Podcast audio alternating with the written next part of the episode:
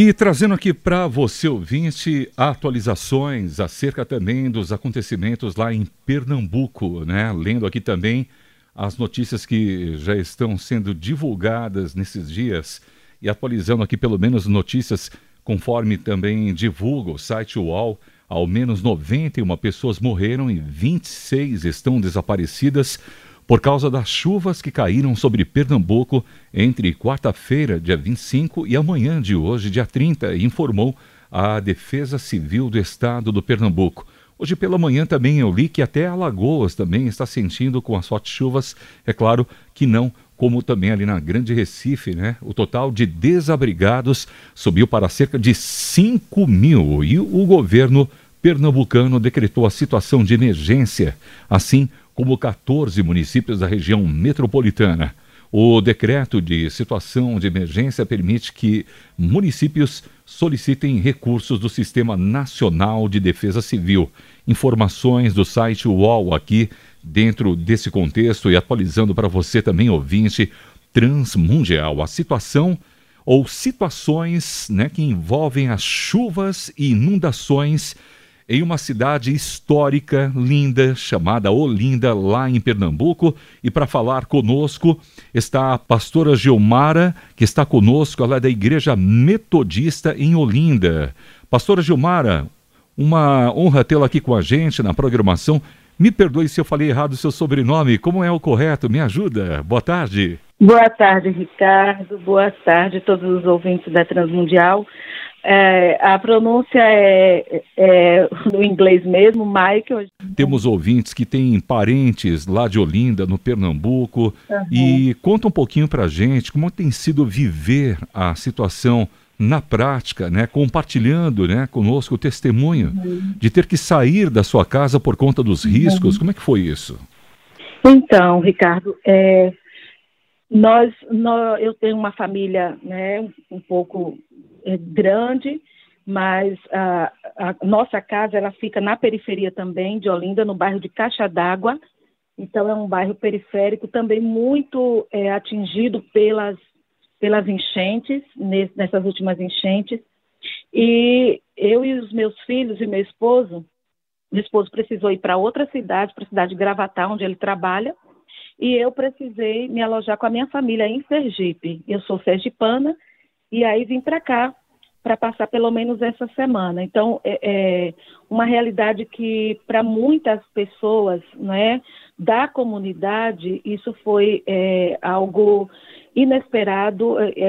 Fala-se de uma enchente jamais vista, comparada à da década de 70, né, quando a cidade de Olinda praticamente também sofreu algo terrível nesse contexto.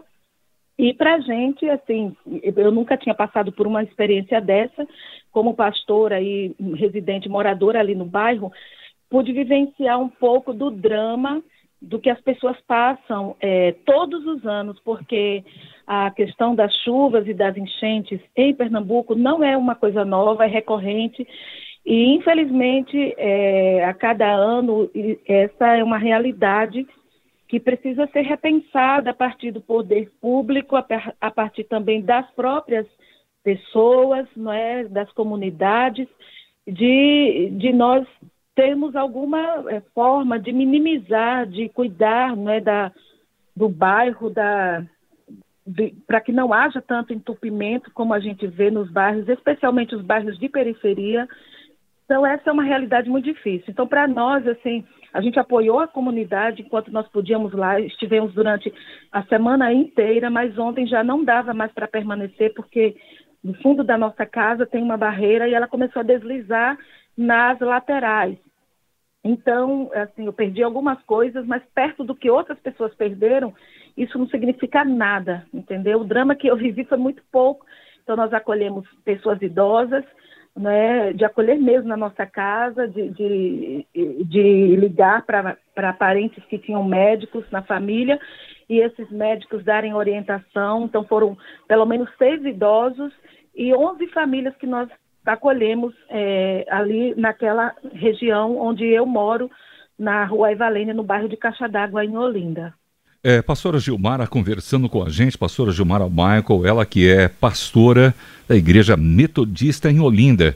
Pastora, aquele ouvinte como eu, que nunca fui a Pernambuco, mas não conhece muito bem, né? Ouve falar de Olinda, né? É uma cidade, é um bairro, né? Uma região aí histórica de Pernambuco, como também o Recife, né? Conta que, além então dessas questões da poluição ambiental, né? Ou seja, das pessoas nas grandes cidades que não têm cuidado, né? Jogam sujeira na rua, os bueiros enchem, topem, tem aquela realidade. Sim. Mas há toda uma questão também aí que envolve também a geografia, né? As chuvas são intensas, claro. Uma intensidade além do normal, mas também tem um contexto que a própria cidade do Recife é conhecida como a Manhattan brasileira, né? Nova York brasileira, não é isso? Tem aí regiões fluviais aí próximas a Olinda, não é isso? Uhum, exatamente. A cidade, como você falou, a geografia de Recife, Olinda, é uma geografia muito bonita. Nós somos privilegiados ali, um povo muito privilegiado por essa beleza natural.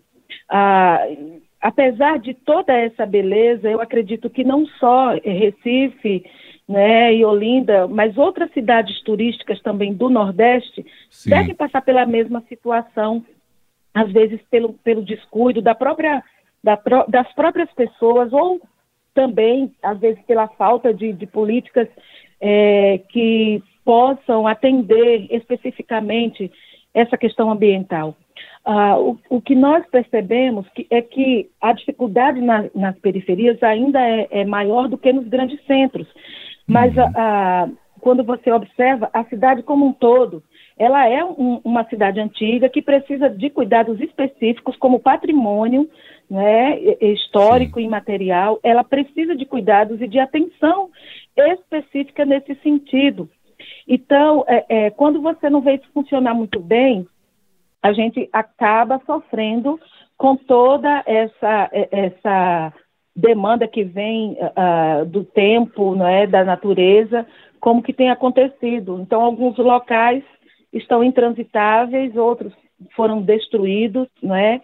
E nós precisamos cuidar daquilo que nós temos, é a nossa história, é a história do povo pernambucano, é a história do olindense, da olindense, do homem e da mulher que vive ali, de pessoas que são maravilhosas, receptivas, o nordestino como um todo e a nordestina são homens e mulheres que sabem receber bem o turista, que sabe acolher, que tem uma alegria, meu Deus, eu sou apaixonada pelo povo nordestino, como nordestina que sou, né, mas em especial o povo pernambucano, que me acolheu muito bem. Então, nós precisamos cuidar sim, termos medidas específicas, políticas públicas específicas, ter um olhar diferenciado para a vida nas comunidades, sobretudo aquelas pessoas que estão em lugares de risco pela falta de uma política de habitação adequada, né? Então, essa situação, como eu já falei anteriormente, ela é recorrente, eu acho que desde a época em que o Brasil sediou a Copa do Mundo, que foi todo aquele gasto, aquela dificuldade toda com orçamento para construções e mais construções de estádios. Se falava muito em Recife e em cidades, né, de Pernambuco para poder receber esses jogos. E quando as chuvas vieram, a gente viu que a coisa também não funcionou muito bem.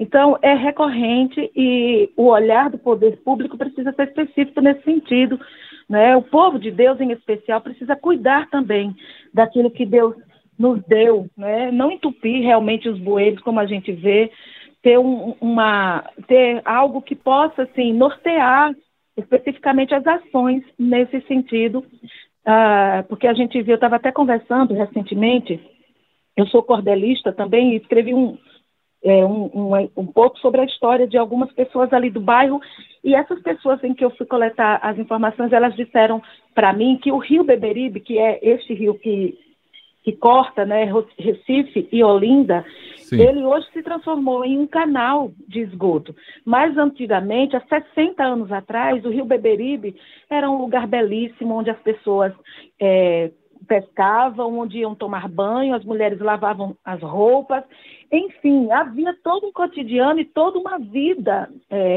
que a natureza se expressava ali em beleza naquele rio.